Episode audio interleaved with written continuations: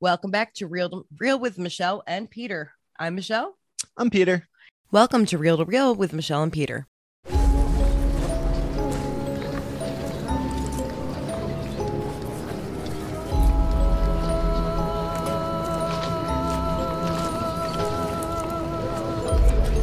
And today we have with us Christy Crandall. Welcome. Hi, welcome. Or thank you. I appreciate it. No, not a problem. We've heard such wonderful things about you, and we cannot wait to hear what you have going on. Let our friends listening know about you and what. Let's start. Tell us about you.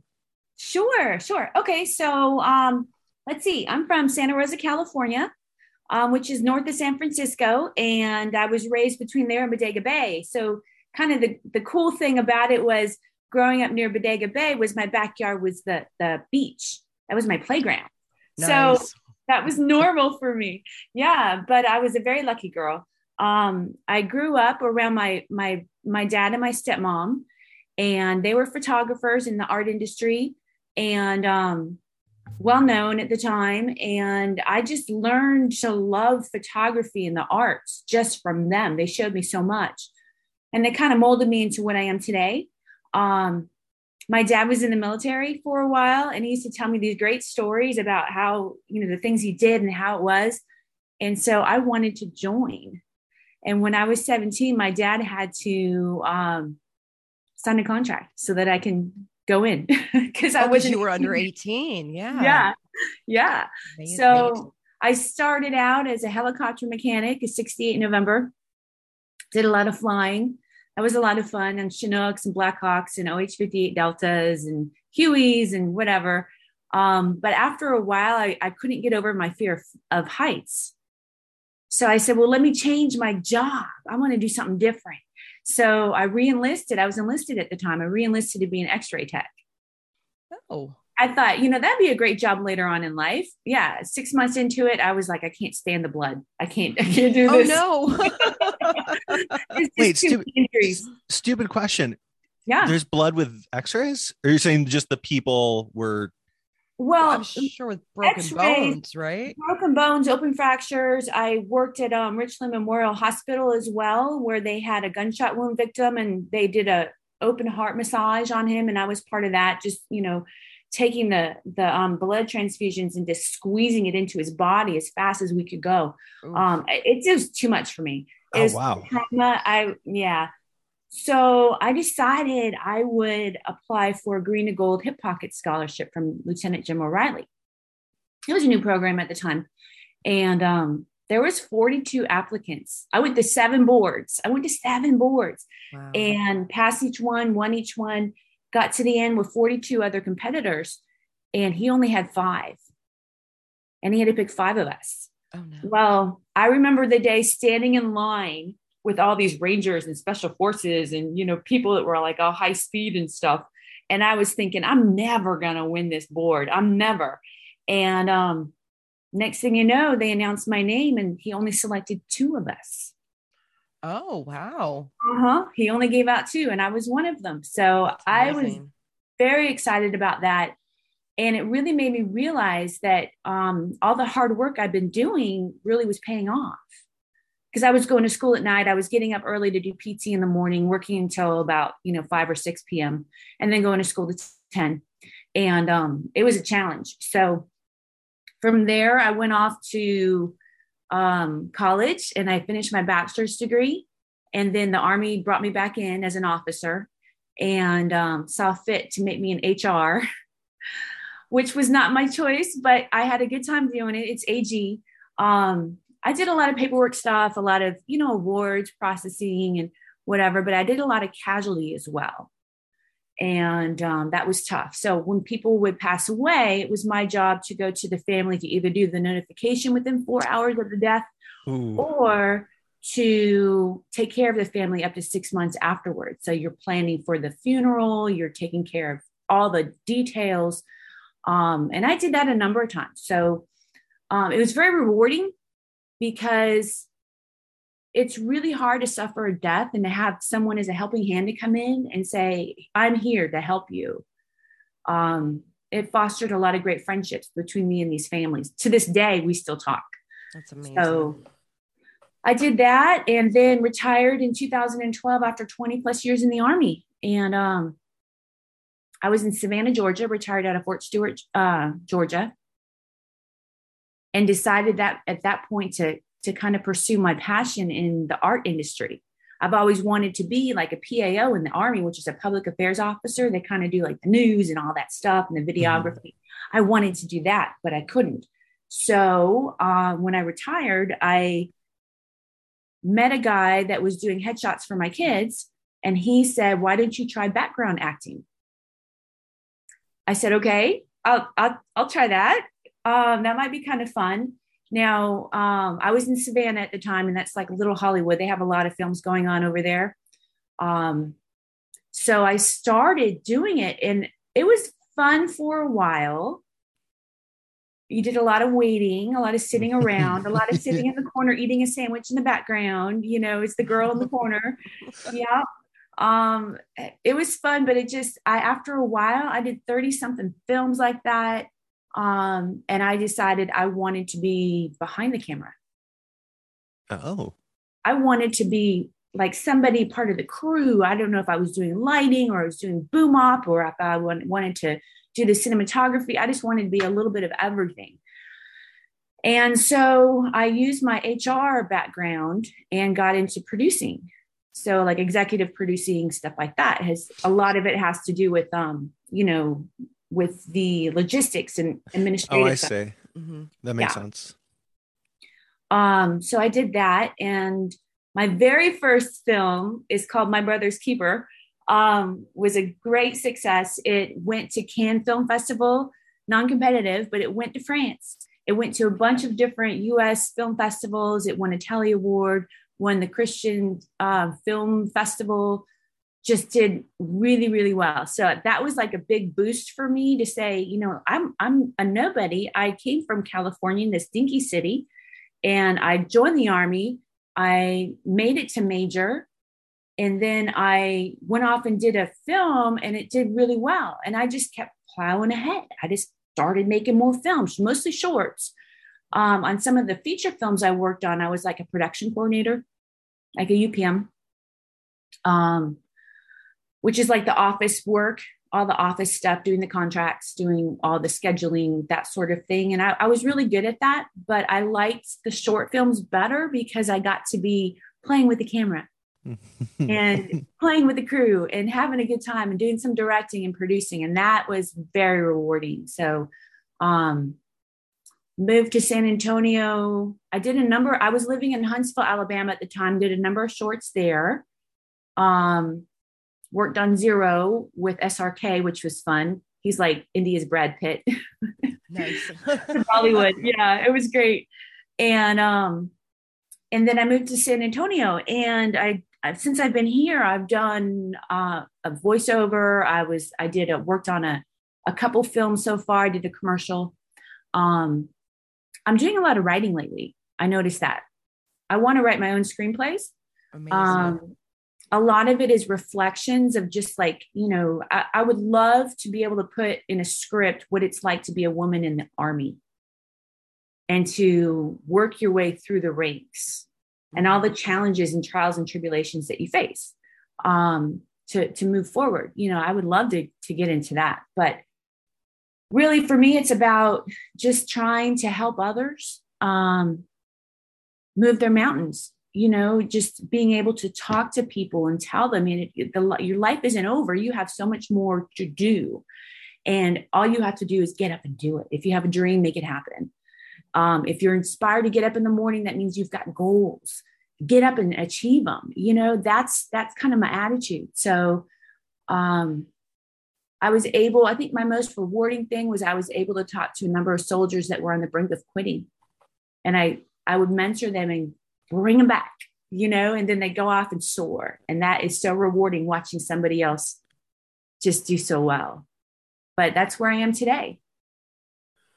Well, first of all, thank you wow. for the service that you've given. Like, that is just amazing. It's wonderful. I love that. I love that you're a cheerleader for people that are kind of doubting their place and you help them find their place again. That's Down to their ability. Yeah. I mean, it's so hard to do because some people, once they fall into that funk, that rut, it's like it takes an awful lot to bring them back. And if you can do that for people, you have a talent that is unmeasurable. So I had I had an officer, I had an officer in the army. She was a, a great person.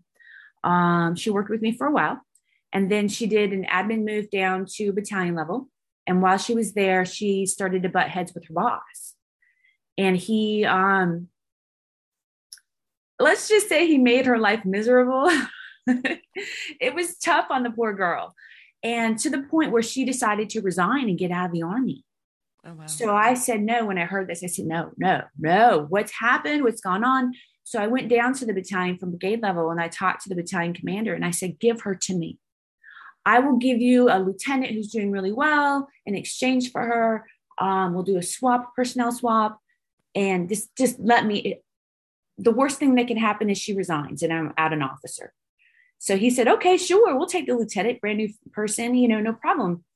Um, so I take her back in and I worked with this individual. She inspired me. She became like, we had the same birthday too, which is really funny, but she became my right hand man or woman. And she just was amazing. She ended up staying in and retiring herself as a major, almost making lieutenant colonel. So the thing is, is that, you know, it's, it's really, when you're faced with challenges, they're not um it's not that it, you can't overcome them you can. It's just a matter of of believing in yourself.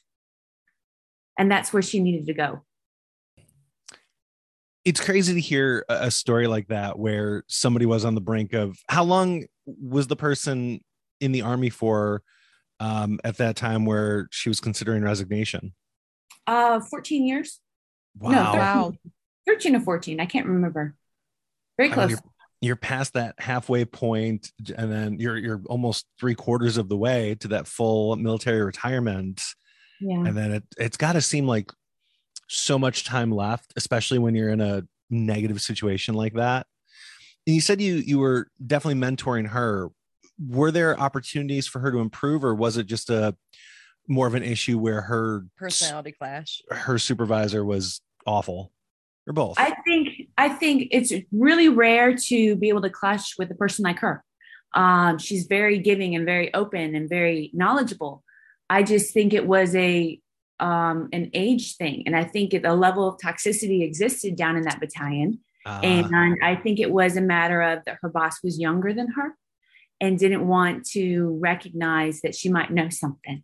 So he eventually moved on and, you know, went his way, but um, everything was repaired after that. it's very short-sighted It is.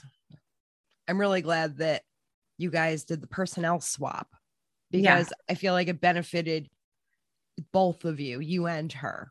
It benefited me greatly. She she would make uh, she made a book and she called it my alternate brain book because I would be so forgetful on things. There's so much going on, you get overwhelmed. So she would just take notes and put it in the brain book, and then I could just re- like review it, and I, I'm good. Okay, now I can go in that briefing. I love that. I need one of those. She was great. she was fantastic. Yes. Now, did the lieutenant that you swapped for her, did he do well under the other leadership? Yes, no problems there. No, no issues at all. I don't know what it was. I think that um, some the battalion commander was stellar. It was the um, subordinate to him, and I think that that subordinate got mentored before the lieutenant got down there.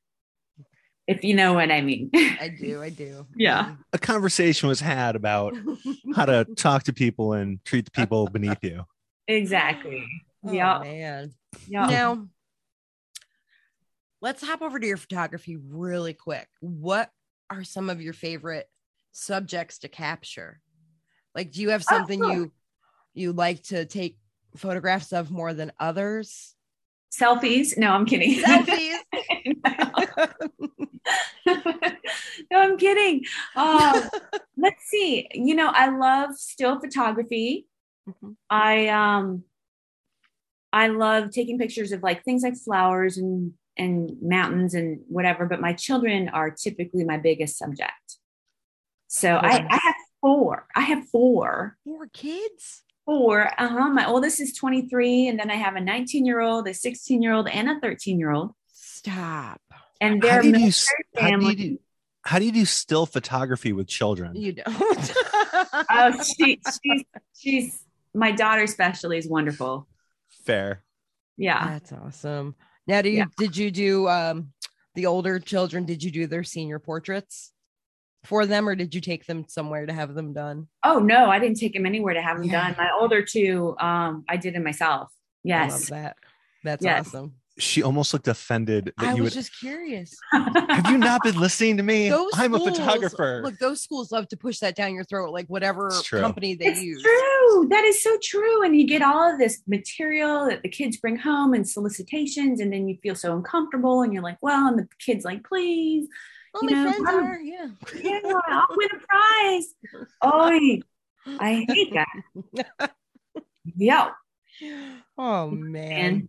and when you when you retired uh, out of the army, did you know right away what your next uh, what you were going to do next, or was there a little bit of a okay? Well, I'm a civilian now, so this is weird.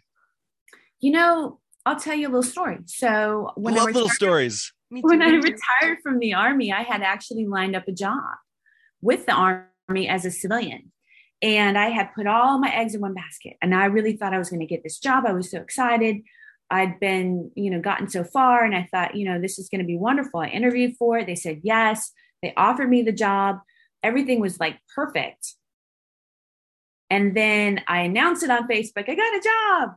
Within hours, I get a call from them and they say, We're so sorry. I'm like, For what? And they're like, We have to offer the job to a civilian that's coming back from overseas. They have return rights over you. Oh. So here I am. I'm like, oh man, that really crushed me. It crushed me. And at that point, that given moment, I'm like, what am I going to do? I had planned on this one job. I hadn't tried for a bunch of others because they promised it to me. So I went through a period of time, maybe a month or so, of at first it's fun. You have you don't have to get up for PT. You don't have to, you know, go to formation. You don't have to go listen, say yes sir, yes ma'am. Eh, nothing, right? Nothing. It was great, but after a while, that started to get to me. And what I what I started to do was suffer a little bit. And it was kind of like in reflection of saying, well, I used to be somebody, and now nobody needs me. Nobody. And the one job I had didn't want me. So what, what am I going to do? And it became this this point in my life where I had to really focus on what my future would hold. And the first thing I, the day that I recognized that, I looked at my kids and I said, you know what? The one thing I want to be remembered for is for being a good mom. Forget everything else. So let's focus on that. Because we've been a military family. You see, my ex husband was in the Army as well for 26 years. And Wow. we were both in with four kids, um, trying to handle it all and juggle it all. And I was going to school and he was going to school and he was deploying and things were happening. And it's always fast paced. And daycare had pretty much raised my kids. And I said, no, I, I want to be there for them. And that became my focus for a while. That was great. And I even to the point where the next job I applied for was as a JRT, JROTC instructor at the high school so that I can hang out with them. That's great. Oh my goodness. and we had the best time. My oldest son, Egan, and I. Oh my goodness. I would go and teach the classes. He'd swing by. They call me Major Mom. Yeah. You sound like a Disney movie. Yeah. I love it. I had a good time, but it was like so inspirational. and that's the title of this episode. Major mom. Hanging out with Major Mom. Love it. That's better that than. I'll tell you this. This is kind of funny. My uh, when I was a kid, my dad used to call me Pooh Bear because I loved Winnie the Pooh. I mean, Winnie the Pooh was like the man. And I just everything I have is Winnie the Pooh. So that kind of got shortened down to Pooh. So then he called me Major Pooh. oh my goodness. I like Major Mom better personally. yes. Major Pooh there, Major Pooh. He still calls it calls me that. That's he adorable laughs. though. He laughs. He laughs. Yeah. I love my dad. He's pretty cool. Yeah. So, Oh. exiting the army, become the best mom, and then you decide to start doing um, some of the extra work. Yeah. Yeah. I was in um so you know I was in like the do-over with Adam Sandler. I was in um Live by Night with Ben Affleck, The Detour by Samantha Bee, and just on and on and on. And there's probably about 30 of them. I wrote them down at one point, but I forgot most of them now. But I have a list of them. Um, my very yeah, my very first one was called Siren. And um that was a lot of fun. That was a lot of fun. I didn't know what to do, so I just did what everyone else did. You know, we had to run through a house screaming and and you know, it was like this haunted house, demonic possessed house, and run out the front door screaming and I fell and it was a big mess. But um Were you supposed to fall? it was in the script. No. Wink, wink, wink. it was in the script. Trust me. no, but oh, she gets like, a stunt bonus. Oh, stunt Yes. Bonus. they were like, that was great. We needed that. And I'm like, thanks. And I'm like hobbling away. Oh no. Blood, sweat, and tears for this Meant role. to do that. yeah. Oh gosh, that was fun. But I did quite a few of them. And Savannah just had a, uh, you can have a job every day, just about working as background or doing something on crew. How does someone actually find that kind of work if they're looking? Sure. So um, there's different casting opportunities. It's all Facebook. Mhm. It's all on Facebook. So you follow these Facebook pages, and there's like Savannah's um, filmmakers extras pool, and then they'll post jobs there, and then you just go and apply, send in your your headshot and your demographics, and say I'm so tall and whatever, and this is what I look like, and then they choose you or they don't, and um, off you go. So I was uh I got to be a stunt driver once in Zero. So there's Is this that fun? it was fun. Oh my gosh. I was, so scared I was gonna run over somebody. I wasn't, no, I was driving. So there's this girl in a wheelchair in one of the scenes, and she's just like chugging down the road in her wheelchair. She's going real fast, right? And they wanted me to come flying up behind her in my car, swerve around her, and then take a quick left. I said, okay, no problem. I can do that. I can do that. And I did it. And you could see their eyes because as I swerved around her and cut her off, I was driving straight at the crew. Oh no. And their eyes were huge. And they're like, turn, turn, turn. I'm turning. Oh, it was great. It was great. I had to do it twice, but I got it. The first time was, you know, the the the shot, but they wanted one for safety. So mm-hmm. Yeah, I got to be a stunt driver. So I'm in the movie as the stunt driver. that must have been awesome. oh gosh, it's been an adventure. It's been Now- an adventure. when you work on these movies, do you actually get to interact with like your main stars, or is it something where you're kind of kept apart from? Typically you're kept apart you know Mhm. um, because people even if your background a lot of times people will try to abuse that and go and strike up a conversation use up their time ask for autographs whatever.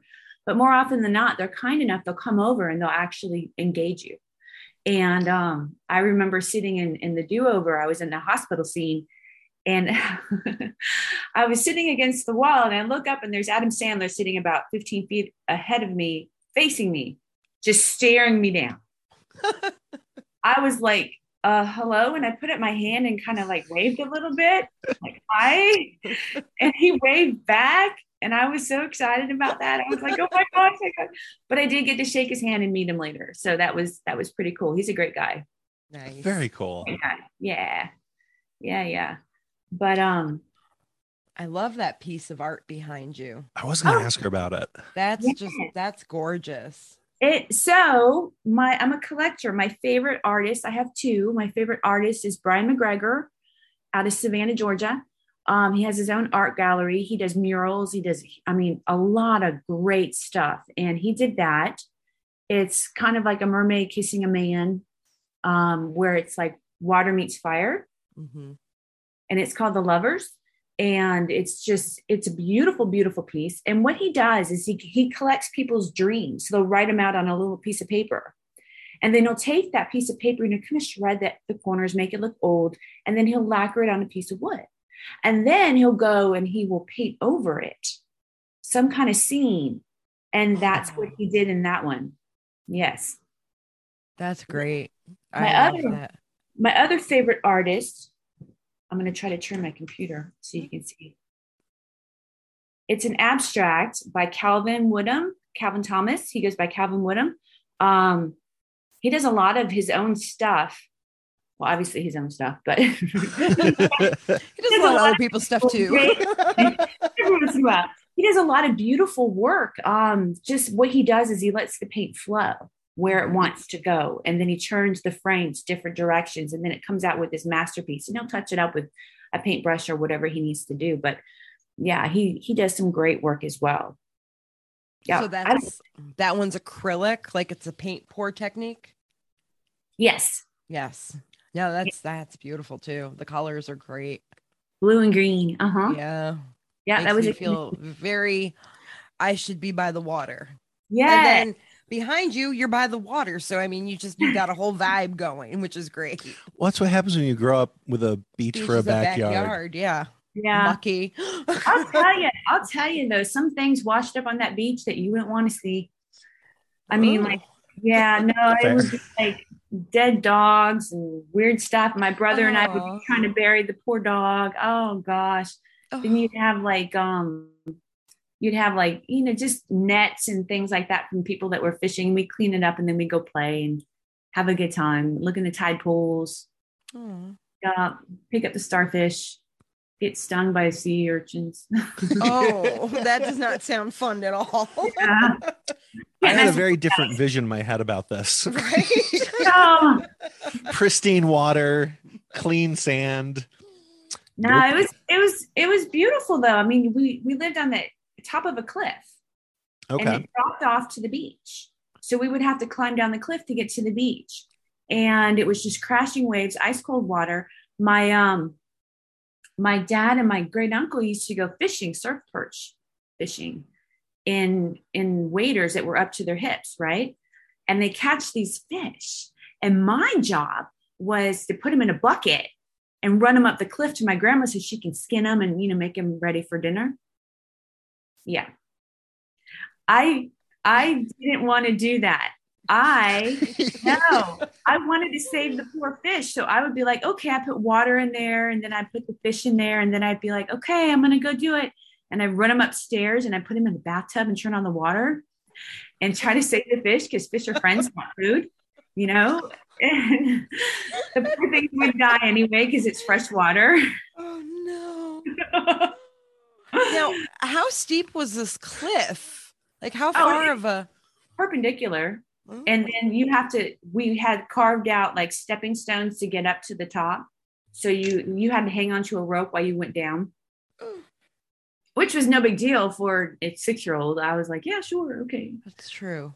Six that I could do know. anything. i was invincible Weren't we all at six? Then we learned Yeah. that things break and you don't always bounce.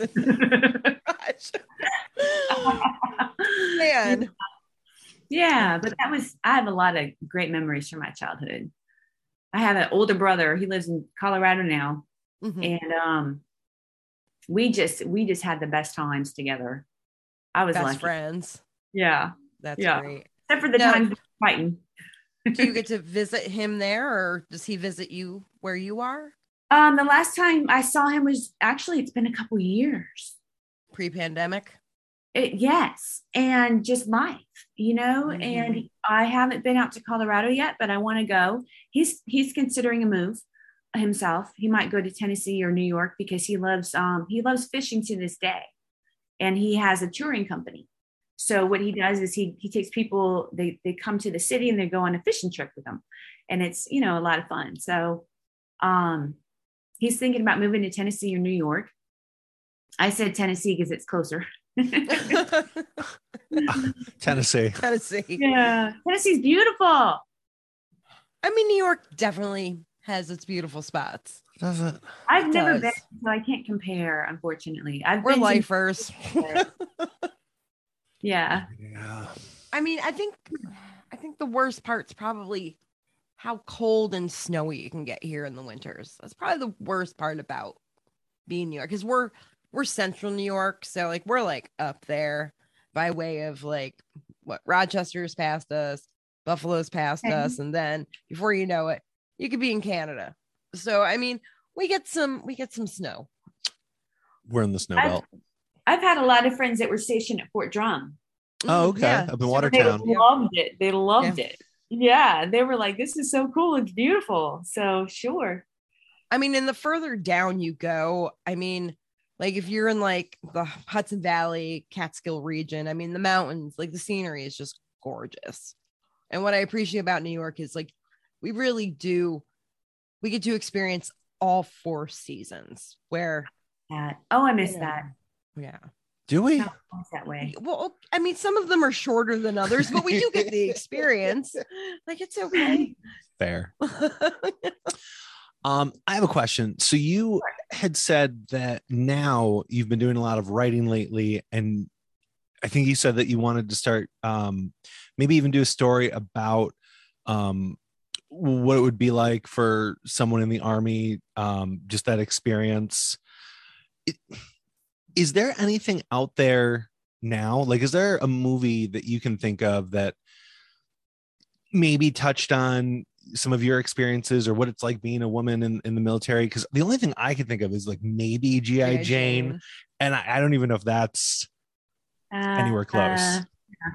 Sure. Um, most of the movies, in fact, I think almost all of them are about war, war fighting movies, and that's not what it's all about. It's not. Um, I don't want to say the army's a nine to five job or like any other corporation out there, but it typically will, is very structured, and you you go in and you do PT in the morning, and then you work all day, and then you get off, you go home like everybody else. Mhm. Um, I don't know that there's a film out there about that, but and I That's am going to on this. Um, but the trials and tribulations that a, a woman faces because it is a man's army. How difficult it was. That's what I'd like to hone in on. How difficult it was to navigate through the military as a woman and still get promoted like everybody else and still get the same evaluations and the same awards just like everybody else. How much harder did we have to work or equally did we have to work? in order to make that happen. Um, times I remember standing in front of my brigade commander with my XO and my S3 on either side of me, they're both ma- males, and my brigade commander asking a question of me, and he would look to them for the answer. And I would have to say it, and then they would reiterate what I said for him to actually hear me. So that's a challenge in itself. Um, but yeah, it was it was very very difficult. There was I had great commanders though. Oh my gosh, some of them were wonderful. I had some of the best mentors out there that were like, just embrace it. You can do it. You can make it. You're going to be the best. You're going to get where you need to go. Um, and I still keep these people in my life today. Just great, great people. Male mentors, female, or both? Both, both. One of my friends, when I was uh, a captain, she was a major. She went on to become a one star general. That's awesome. And she's the adjutant general of the army now. Yeah. Wow. Wow. I'm so proud of her. She's amazing. In your time with the army, I mean, so long, uh, 20 years, I have to imagine you had to have at least seen even a, a, a bit of a culture shift where maybe it was becoming easier from where you started to where you ended, or Oh, yeah. not so much. No, there was. There's a significant shift, you know, because when I joined, it was 1990. Mhm. Um, we didn't have stress cards that they came out with later. Um, you know, there there wasn't EO existed, but equal opportunity existed, but it wasn't as predominant as it is today. Um, we lived in the barracks where now they have the boss program, better opportunity for single soldiers. They came in and said you can't do like they don't do inspections anymore. Um, they don't do you can have like civilian linens on your bed, that sort of thing. Back in my day, you couldn't have that. You couldn't have that. um, wall locker inspections every Thursday or Friday, or you know, at four in the morning if they felt like it. That doesn't exist anymore. Um, then there's also been a shift where they have gotten a little bit more away from corporal punishment and more towards let's mentor and guide our soldiers. Let's spend time molding them and talking to them to influence them to do what we want them to do, as opposed to just saying, go do it. Um, and then if you don't do it, you get in trouble. It, it's more of a, if it's more fluid and it works better that way. Um, it is an easier, kinder army, but I'm not going to say the army today is is easy. It's not. The army, the military itself, is very difficult, you know. But um, probably the most rewarding time of my life. And it took a lot for me to deprogram when I got out, um, become a civilian, think like a civilian, talk like a civilian without saying, "Huh," you know. sure, yes, sir, okay. Um, yeah, I I it took a while for me to kind of reacclimate to become a civilian. Um, but once that happened and I did my transition, I'm I'm I'm happy and I'm very grateful for the things I learned and the mentors I had because a lot of my successes today are because of them and what they taught me or how they made me to be, what they created in me. So yeah. Your desire to, to be a motivational speaker and to inspire others was that pretty much brought on by the experiences you had with your mentors seeing what they did for you uh, nurtured that part in you where you wanted to share it with others absolutely it was it was that and it was a lot of it was um just having the opportunity to talk to soldiers that were failing or having a hard time in the military and just with a key couple of key phrases some words of encouragement, it would I I can watch them soar. I had one guy, um, I won't mention any names, but he, you know, he was, oh my gosh, he knew his job so well. He was really, really good at his job. However, he was overweight, according to Army standard. And so the Army decided, the captain that was in charge of him decided to chapter him out because of that. So we were going to lose this raw talent, this guy that worked endlessly, that was phenomenal at his job, based upon the fact that he was slightly overweight. And I could see it on his face just how deplorable it was for him. And one day I was I was walking by and I saw him and I said, "Hey, come here." I was outside, you know, and he's like, "What?" Now I'm working at brigade level. He's down in a company level, which is like way down below. And I had just heard about this stuff, but I had known how well he was doing at work. And I talked to him. And I told him those things. I said, you know, if you want to stay in the army, you love the army, you're passionate about the army. This is just a little thing to get over. You can do it. You got to believe in yourself. You can do it. If you wake up in the morning and you've got goals, then go after those goals. And he did. And he stayed. And he made it and he got promoted and he went on and then later on i don't know if he retired or not but oh my gosh so one day i was watching um i was looking on facebook and he wrote a passage about there's angels among us and he said that angels are put in people's lives to help guide them and it was a very long passage that he had written just written and posted it on facebook. And i i made a comment to him. I said oh that's very beautiful. And he said it was about me. Oh, that's so sweet. And you know, it just um it made me realize that maybe my calling in life is to help encourage others to move forward and to get past those those boundaries, those those walls that they face that they think are insurmountable that they can't get through they can't barrel through that wall because you know it, it, other people are telling them they can't. But they can.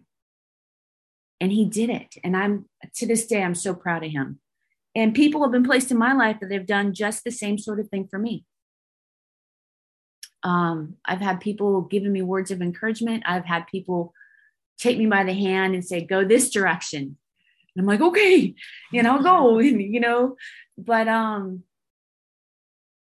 i think you can do just about anything you you want to do if you put your mind to it I love that. Now that obviously doesn't it doesn't encompass everybody. I mean, if you have somebody with you know an issue or a challenge and they can't do something, obviously, but but you know the the thing is is that um only you is stopping you, not the people around you that are negative Nancy's. No, it's all in your head. That's very true. And it's really it's super easy for people to allow others to get in their head. And I don't know why. I mean, they're just echoing self-doubt. But I mean, they're they're Yeah. so strong-willed about so much that I don't understand how someone else can put doubt in them. Like that's just that.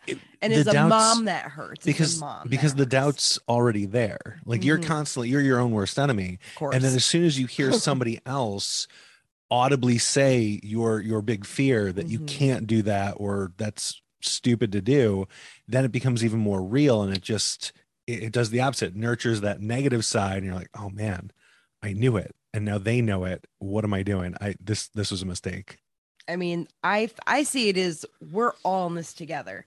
Like no matter what no matter what place you are in your life, the people that are with you, they're your support system and you're theirs. Like just like when I was a manager at my job before this one, um you know, I treated everybody like I couldn't do it without them. And I thanked them and I was always so gracious that they came and they put in the work because I was. It is a team. And it's like we're we are all in this together. And the other ones might not say thank you, but every shift it was thank you so much. And I just I think people need to hear the good stuff more than the bad. Well, that's that's that thing where the difference between a leader and a boss. Have you ever seen um it's it's like this little comic where it shows like the guy behind a bunch of people yelling let's go let's go and then the leaders up front pulling um it, it's just Yeah. it's just the concept of it. But yeah. Yeah. It's a beautiful thing. I um I don't know. I, I guess my thing is is that you have one life to live. When I was a child, my dad took out a yardstick. He took out a yardstick and he laid it down and he said, Imagine this is your life. Now, what are you, 10? And I said, Yeah. He said, Okay, you're at number 10 on that yardstick. This is how much life you have left to live. Maybe a little bit longer if you're lucky, maybe a little bit less. I don't know. But I still look at that yardstick and I'm going to be 50 next month. 50. And I look at people that are from Santa Rosa that haven't even left the county that I, I grew up in, that work at, you know, the local store, whatever, and they think that's living. And I'm like, there's so much out there. And I, I have this this thing of I've got to accomplish as much as I can until I reach the end of that yardstick. Because then and only then, and I I would can say that I fulfilled my life. You know what I mean? Um, it's just the adventure in me. It's just the inspiration in me to do, be a part of something greater than myself and get out there and be a part of somebody else's life. If I can just touch one person and make change their life, oh my gosh, how rewarding is that? You know? Are you doing anything currently at that level? Like are you doing like YouTube videos? Are you involved with any organizations? Um I'm I'm honestly not. No, believe it or not, I am not. Um, what I what I actually do, part of one of my one of my many jobs, one of my many hats is I'm a Ghost City tour guide. I work for Ghost City Tours, and it's a great company. And um, I give tours, and I am able to talk with the public and make jokes, but at the same time, kind of add in a little something at the end of each each tour. Um, I got to a point where they had me as I went from being just a, a tour guide to being a corporate recruiter and then a corporate trainer. They liked the way I, I did all that. So now they kind of fly me around and and have me to motivate others and train them to be guides and tell them they can do it because it's a it's a lot to take on. You've you've got to learn 20 something pages of script Wow. times two because there's two tours per city. Hmm. and it seems like a daunting task, but these people, I get an opportunity to talk with them and, and guide them and be like, you can do it, you can do it. And um and put them to the test. And you know what? They almost like uh, 80% of them do really, really well. do really, really well. Um, I kind of got tired of traveling around a little bit. So I told Ghost City Tours, well, I'm going to, you know, kind of go away for a while. They said, they said no. like, quit, not allowed. so I'm still with them, of course, because it's just the best company. Um, yeah, it's a great company. So, but between that and writing, that takes up quite a bit of my time. Oh, I'm sure. Um, I don't know. Just talking to you, I, I, I would have thought that you would be involved in some kind of um, like an outreach group for either um, you know people coming out of the military um, that might have some of the struggles you did getting used to civilian life, or even uh, I don't know how accessible they are because you're a civilian, but even people in the army that are having those same obstacles that you had without you there. Um, I don't know how that would work, but it just seems like that's what you're so passionate about and what you're clearly good at. I would love to do that. They had uh they had a role. Actually, I should look into it. It's um what's it called? Military Family Life Coordinator, where they have somebody who's like a retiree or, or previous army experience and they come back and they they act as like a therapist in a sense. You don't have to be like, you know, licensed as a therapist, but you're kind of a mentor and you're hired on as a mentor. Um, and it's a support group. And I that's something I I think when my kids get a little bit older and they kind of leave the house because right now I'm kind of you know really want to be home with them. Yeah, um, yeah. But once they're they kind of fly away, then I will probably get into something that's involves where I can travel and I can talk and I can work with different groups and work with different people. I think you'd be amazing at that. Absolutely, a hundred. I'd love to do that. Mm-hmm. And honestly, I I do think you'd be amazing too, even if you did something um, from where you're sitting now, just YouTube videos just about um, just inspirational videos about your your time and challenges and uh, keep it vague or or not up to you but just stuff that you would experience. And i i can imagine you would find a community so quickly of people that had similar experiences or that are going through those same experiences mm-hmm. right now yeah. um, that you'd be able to help on such a grand scale. That's such a great idea. You know i'm going to do it. Uh, you absolutely should. And let us know what it is so we can subscribe and we can listen and we can share. Yeah.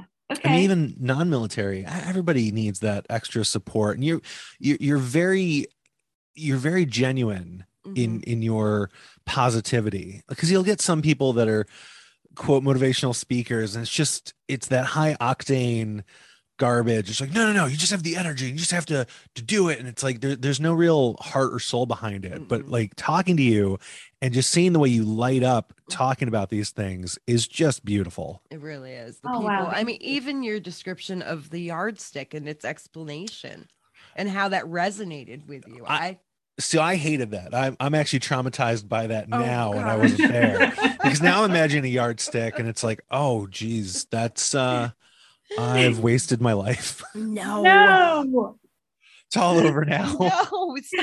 No, I had the opposite effect. Oh my gosh. Make a bucket list and start checking off all the things you've already done.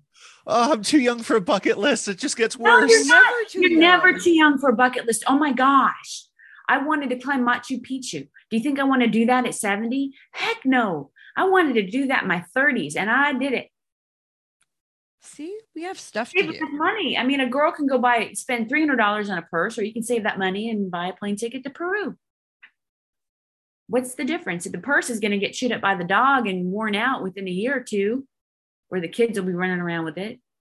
Crayons melting in never it. get over that memory of of Machu Picchu it's the accent too. That bit of South coming out, it makes it even sound more um, down to earth and logical and and great day. it's like, gosh, oh, she just makes so much sense. but you do, I you do make tons of sense. Oh, like oh, you're definitely putting me in a position where there's definitely more I want to do. And are you inspired? I am inspired. I see it in your eyes. I know. What's up? but I mean, there's so many things that I want to do. I want us to do as a unit as well. And I mean, what are we waiting for for a lot of it? Like yeah. what? Thanks a lot. Sorry. so much. No, thank you so much. You know, I was I was with you with the there's so much I we damn. yeah, yeah. See you in Machu Picchu next year. There you go. Great. And I gotta look up I can't even say it. I'm not even pretend to say it. I feel like I could, and then I'm like, nope, can't do it. Machu Yeah. Picchu. Got it. it's beautiful there. Oh my gosh. That that's that's an experience. See, I, I was stationed in Germany for a while as well. And uh, four years. And I wasn't going to sit there and just kind of like spend my time. No, I was going to travel every weekend. We went somewhere. I brought the kids. I hired me a nanny, and you know what? We went everywhere. We went everywhere together. We were going up the the cliffs by Barcelona by the beach. It's it's like I can't remember the name of the city. Carrying the stroller because I wanted to go out there and just see it. And my kids have seen Picasso. I'm telling you, I have a Oh. picture. I wasn't supposed to take it. Uh, we, we, were, we went to go see the statue of David, Mhm. and my son was in there. You're not allowed to take photos, but I pretended I didn't know what the sign meant because it was written in Italian. And I took a picture of my son standing at the bottom of the statue of David. They came over and they were waving their hands and talking to me. I'm like, I don't, Sprecky, no, Italiano, no. Leaning, Leaning Tower of Pisa. I think my favorite trip was Lithuania. really? Yes. So there was this girl. Oh my gosh, she was. The Army's got a program where you can be like an exchange officer, maybe exchange exchange soldier. So they would come to some of our training, and we would go to some of theirs. So I met a girl, and I became her sponsor. She was from Lithuania. She was a major in the Lithuanian Army. Her name was Rasa, and, and she was just a beautiful soul. And when she went back home, she she invited me to come visit her, and I said I will, and she said No, you're not. that was a challenge. So when I got over there, that was one of the first things I did, and she took me home to a little town called Pagare, and um, I got to meet her family. We were all waving hands and trying to do sign language because we didn't understand each other, but um, it was just the salt of the earth, amazing people. They lived on a farm. I got to drive the tractor, and then they were chasing me. It was great. I don't know, but Come I- back. that's exactly what happened. But no, I've been to some great places that I I look back and it's surreal. I'm like, wow, I've got a whole photo album or 10 of these memories. You know, Now, did did the kids enjoy the the army life? they didn't know any different because they were born into it. Mhm. They didn't know any different. What they did know was that um, we moved a lot. Mhm. and that was always challenging and that can be trauma- traumatizing on a child you know uprooting and moving and losing your friends. And i remember um, my daughter's best friend um, how much she missed her when we moved from georgia to alabama. And she just one day she just told me and she just broke down. And it Oh. it hurt. It really really hurt. Mhm. but um now we're pretty stable. We're going to stay here and in texas. And um yeah. It's great living. Were you and your ex-husband fortunate enough to constantly be stationed at the same places, or were there times where um, you'd be in separate places and one would have to decide where the kids were going? Um, no, we were always together, which was very, very lucky for us. Um, outside of deployment, um, it was a thing where he was a pilot, and I met him when I was a mechanic. So you know, the pilot and mechanic story, you fell in love. Tale as old as time. yeah. Um, so, but we got married and I was in HR, so I could really go to any unit. So we would fight to go to um, units to get stationed at units together and just be like, you know, in the same close proximity of each other. And there was even one time when we tried to go down to Fort Hood, Texas, and we both got assigned to the aviation brigade. And the anticipation was we could deploy together and we would have our kids being taken care of by a family member. Um, but it didn't happen because the brigade commander said, Oh, I don't believe in splitting up families. He was such a great guy. And he said, No, you're staying back. And um, I was a little angry at first because I'm like, oh, I got to deploy though because I got to be like everybody else. But then I I got over that and I realized he really did me a favor. And um, I stayed home with my kids, and so they've never they've never been without a parent. That's awesome. Always, It really is. yeah, because that would be really challenging and difficult for them. So, yeah, Very cool. yeah, Makes me all squishy. Like I love Aw. that. I, I do. I think that's so just sweet. I can't imagine. Like my closest thing to the military has been like watching the show Army Wives. And oh, even Oh, no. that, it's like, oh my God, I don't even know if this oh, is Oh, no. half real, but this is like just tragic. And I just, I don't know. Like, it's just to me, it's crazy because it's like, oh, you're my friends. Never mind. Bye. We have to go. And then all of a sudden, it's like whole new set of like everything else happens, and it just it's rotating. Yeah. And I will say though that you know the army spouses go through a lot, and um, I'm eternally grateful to them because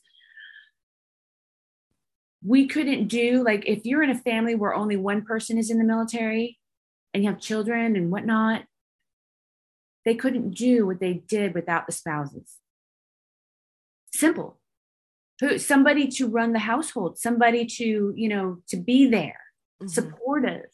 Um, they go off on a deployment, and who's going to take care of the kids? Well, they're home with mom or dad, you know, and they sacrifice quite a bit because a lot of them want to be professionals and they want to be, I don't know, a nurse or an RN, for example.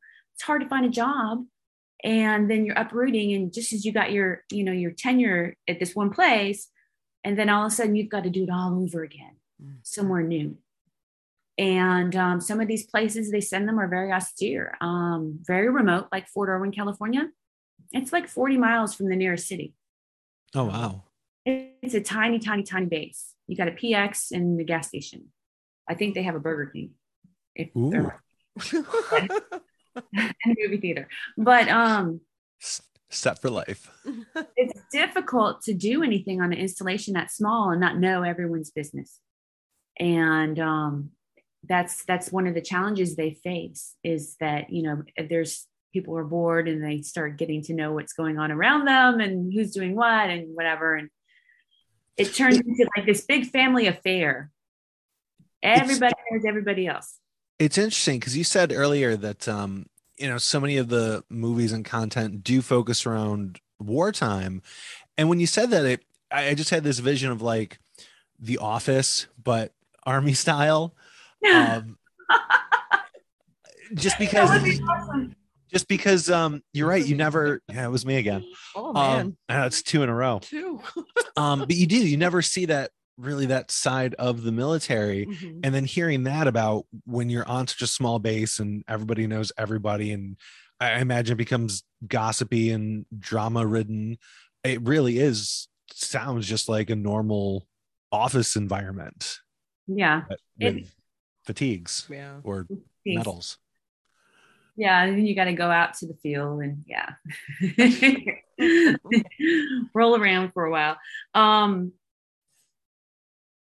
yeah, it it the one thing about military spouses is that they really bond together. They have something called the family support groups, and um, they have a, a a person who's actually a civilian that works in a unit, and she or he represents the family support group. And it's it's a way to help bring the family in to what their spouses are doing and keep them informed um, support each other. So yeah it could get gossipy like you mentioned but at the same time it could be your biggest cheerleaders. Yeah. um bigger biggest supporters is just other military spouses because they know what you're going through. They know it that's crazy I mean, my my cousin Amy, she's actually her husband is in the military. Mhm. He's been in it forever. And I mean, I- is he a general major general i know he just got promoted I don't remember colonel got- i feel like i don't know it's something We're bad. we were very happy for him when he got promoted yes. but- Yay. yeah. my, um, and also my cousin Rhonda, she retired from the military as well. I mean, she loved it. I mean, I feel like it's not for everybody, but the people it's for, just thrive there and Yeah. they just enjoy it. And I mean, she really, I love that she was definitely in it and loved it. I mean, Amy has gotten to travel with the kids. I mean, they were in Hawaii for a stint for how long was that? Was it just a year or two ago they moved back to the States? They're always moving. I have no idea. It does. It feels like they're always moving, but it's like, I mean, But they were in Korea for a while too, right? in Germany. I Yeah. think. I mean, like they, I mean, you get to see the world. And I mean, World travelers, yeah. yeah. And I mean, the kids get to, like, I couldn't imagine being the age of like her kids. And it's like, oh, well, I've been here and I've been there and I've been here. I've been to New York. I've been to Canada. That's it. Oh, well, I mean, I've been to Cal. I mean, I've been to like other states, but I mean, as far as like other Being countries, places- like, being places is amazing. I'll say that. It's very rewarding. It's it's very beautiful. There's so much to see. You get to experience a different culture. You get to experience a different you know environment. But um you don't need to necessarily travel to be a happy person. Yeah, to feel like you've achieved something. It's very true. um you can find that down the street. You can find that at the store. You can find that you know when you wake up in the morning um I, i'm sure you've had plenty of experiences with new york and canada that you could tell us about We've had a couple experiences. We've had some experiences. We've had some experiences. Oh, Then you've got my grandmother who's just this world traveler, so I'll just steal some of hers. oh, hers Yeah. are better than ours. Hers are better than ours combined. hmm 'Cause- She was a military wife. Mhm. was she Yeah, my grandfather was a pilot in the Air Force in the 50s. Went to France, met my grandmother. They had my father uh, in 54. He was born. He came over to New York at three. Then he was an MP in the Army in the mid 70s, I think. And then he was in Italy. Um, was in Italy for a couple years and then left the army. And left. And then, so I would have been third generation and decided no, pass. that's okay it's not for everybody i'm i'm also third generation um but i'm the first woman to join the military first one to, to get a college degree um in the military so Amazing. Congratulations. That's Thank you. amazing. It's just something that you know maybe i toot my horn a little bit too much but No, Uh, those are no hu- such those are amazing because I know my grandfather was an officer because he went to NYU, Mhm. but my dad didn't go to college, so he was not an officer. He's told you me know- stories and I forget most of them. my the parents though they um they were so deeply rooted in the art world that they, there's no no college could teach them a thing it was all hands on and what they learned through life experiences and I through actually doing Mhm. um, what they were doing. And then to take that knowledge and to pass it on to me and my brother. Yeah. Um, it's kind of like i laugh because when you look at film a lot of people are like oh i got to go to film school. You know i gotta i gotta learn how to do this through school. Everything that i know about film i learned on set i learned because someone showed me. Someone spent time took time out of their day to show me how to do it. Um i actually i have the gi bill so i said well hmm i got to use it up by such and such time so let me go to film school. So i'm actually in film school at full sail but um but so far there's really not a whole lot that they've taught me that um that i didn't already know just from having done it already done my experiences. So um but i will say that my parents were incredible and are incredible and um yeah they just very artistic individuals Very cool. Um, quick, quick segue. A couple Okay. quick congratulations. Mhm. Number one, John Rodriguez uh, just graduated, got his master's at Syracuse SU. University Mhm. Film School.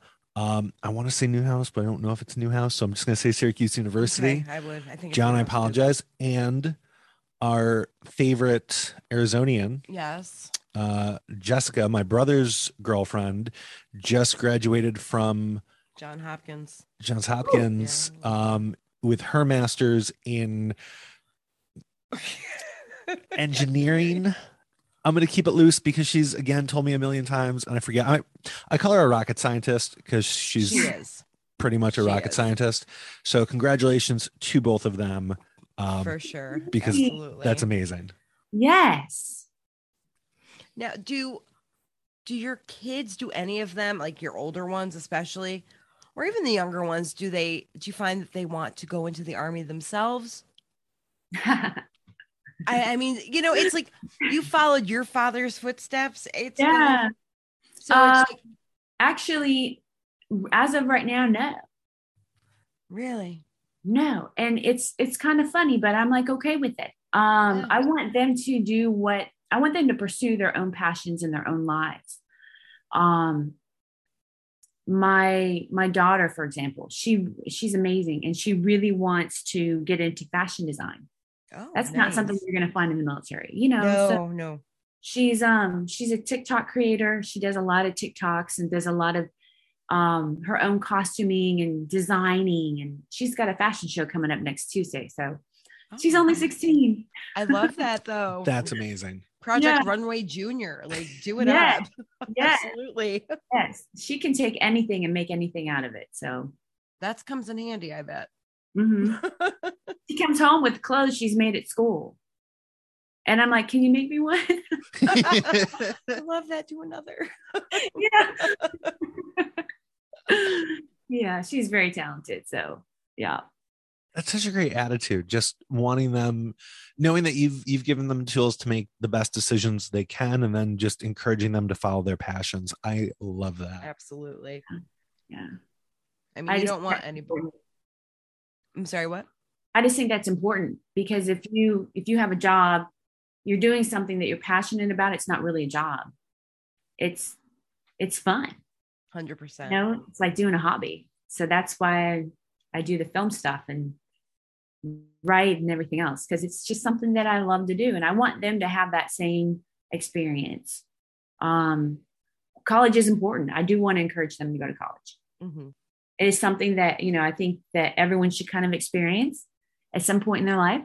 Um but i want them to pursue what they want what they're passionate about. So i'm not going saying you're going to be a businessman. Business. I, you know they'll they'll find their way. They'll find their feet and they'll they'll find their path. You sound like such a great mom. Like they're so lucky to have you. Oh god so- let me bring them down here and they can tell you something different well, no, mom to mom. I'm saying like you rock. That's such a great attitude. I mean, it's so hard because a lot of parents just have these expectations and they don't want their kids to do certain things. They expect them to be a certain way rather than who they are and encouraging it and embracing it. yeah I don't know. I think it's great that they have you as a role model and all you've accomplished and all that you are still accomplishing. I mean, they're is they watching think that's normal. They think they think our lives are normal. They think like moving a lot is normal. They think being in the military was just normal, and it's it's that sense of normalcy that they have that they don't. I think they don't recognize is different than the average citizen. Um, so I, it's kind of like saying they don't know what they got. you Hundred know, percent. but that's okay. That's okay. I love that. I do too. So, as we come to the end, Okay. where can people find you to stay up to date on projects you're working on or get some great inspiration? Okay, so I'm having my webpage built um, currently, but I'm on IMDb. It has all my projects and everything I've worked on on there. Okay. Um, I'm on Facebook and all the social media platforms under Christy Crandall. Come be my friend. Absolutely. Would well, love we it. are we are glad that we've gotten the chance to become your friends, and we are definitely gonna be looking out 100%. for your YouTube channel that you definitely should have had like six months ago. That was all Peter. That was Peter's that said it. Um, I'm agreeing. I'm patting you on the back. That was a really good. It's a great call. A great asterisk. idea. no asterisk. Forget YouTube. Have your daughter help you do TikTok. do TikToks. Oh my gosh. Yes. TikToks, couple minutes, daily motivation. Christy, You'll You- blow up. 100%. I got to figure out TikTok. That's why. wait, that's why you had the children. they can teach me. How You do you once use this taught them- Okay. Look, I've said it before. My younger son, he's like very techie. And it's like if I call him, it's like, "I- I don't know why this isn't working. Hell, mom. And I'm like, I had to teach you how to use a spoon once. Like, Yeah. cut me some slack. A spoon. Exactly. You know what I mean? Sorry, Owen. she's gonna do it. She'll do like one or two and be like, "Oh, look, here's three people, four people have viewed it. This one's got nine thousand. Like it's your messaging and your personality. I, I can't suggest it enough. Absolutely do TikToks. And when it catches, Thanks. it's going to catch like wildfire. And I definitely want us to be like right there with you when it does. Absolutely. You will be. because you Yeah. really have such a positive, positive outlook. and Your energy is just so good. Yeah, No, that you. genuine. Just very genuine. Absolutely. I and we've appreciate that. absolutely loved speaking with you. And I hope that everybody goes to find Christy Crandall on Facebook. Check I'm the out one her. with the red hair. Yes, great. That's a great picture too. I mean, and let me just say, almost 50, you look fabulous. Thank you. Fabulous. I did not think 50 at all. Or near Four kids, fabulous. Like, holy Oh, cow. It's because I'm laughing all the time. You know, That's I don't good. have any like frown lines. I love that. See, everybody take her advice. Laugh more, frown less. You're going to look fabulous with four kids at 50 if you have four kids. If you don't, and you, You have can still less look or more, fabulous with less. Yeah, exactly. Like you don't have to have any kids to look fabulous at 50, but Christy does. So Are you, are you finished? I don't know. I'm never really finished. I can keep going. You know that. We sometimes have to cut me off. Well, oh, I don't do that oh, part. do you want? I, I, I don't do that part. You don't. He doesn't do that part. He doesn't do the intro. He doesn't do the exit. It's with Michelle and Peter for a reason. Mm. Well, on that note, friends, we are going to wrap for the evening and we will talk to all of you next week. Thank you for joining us. Have a great night.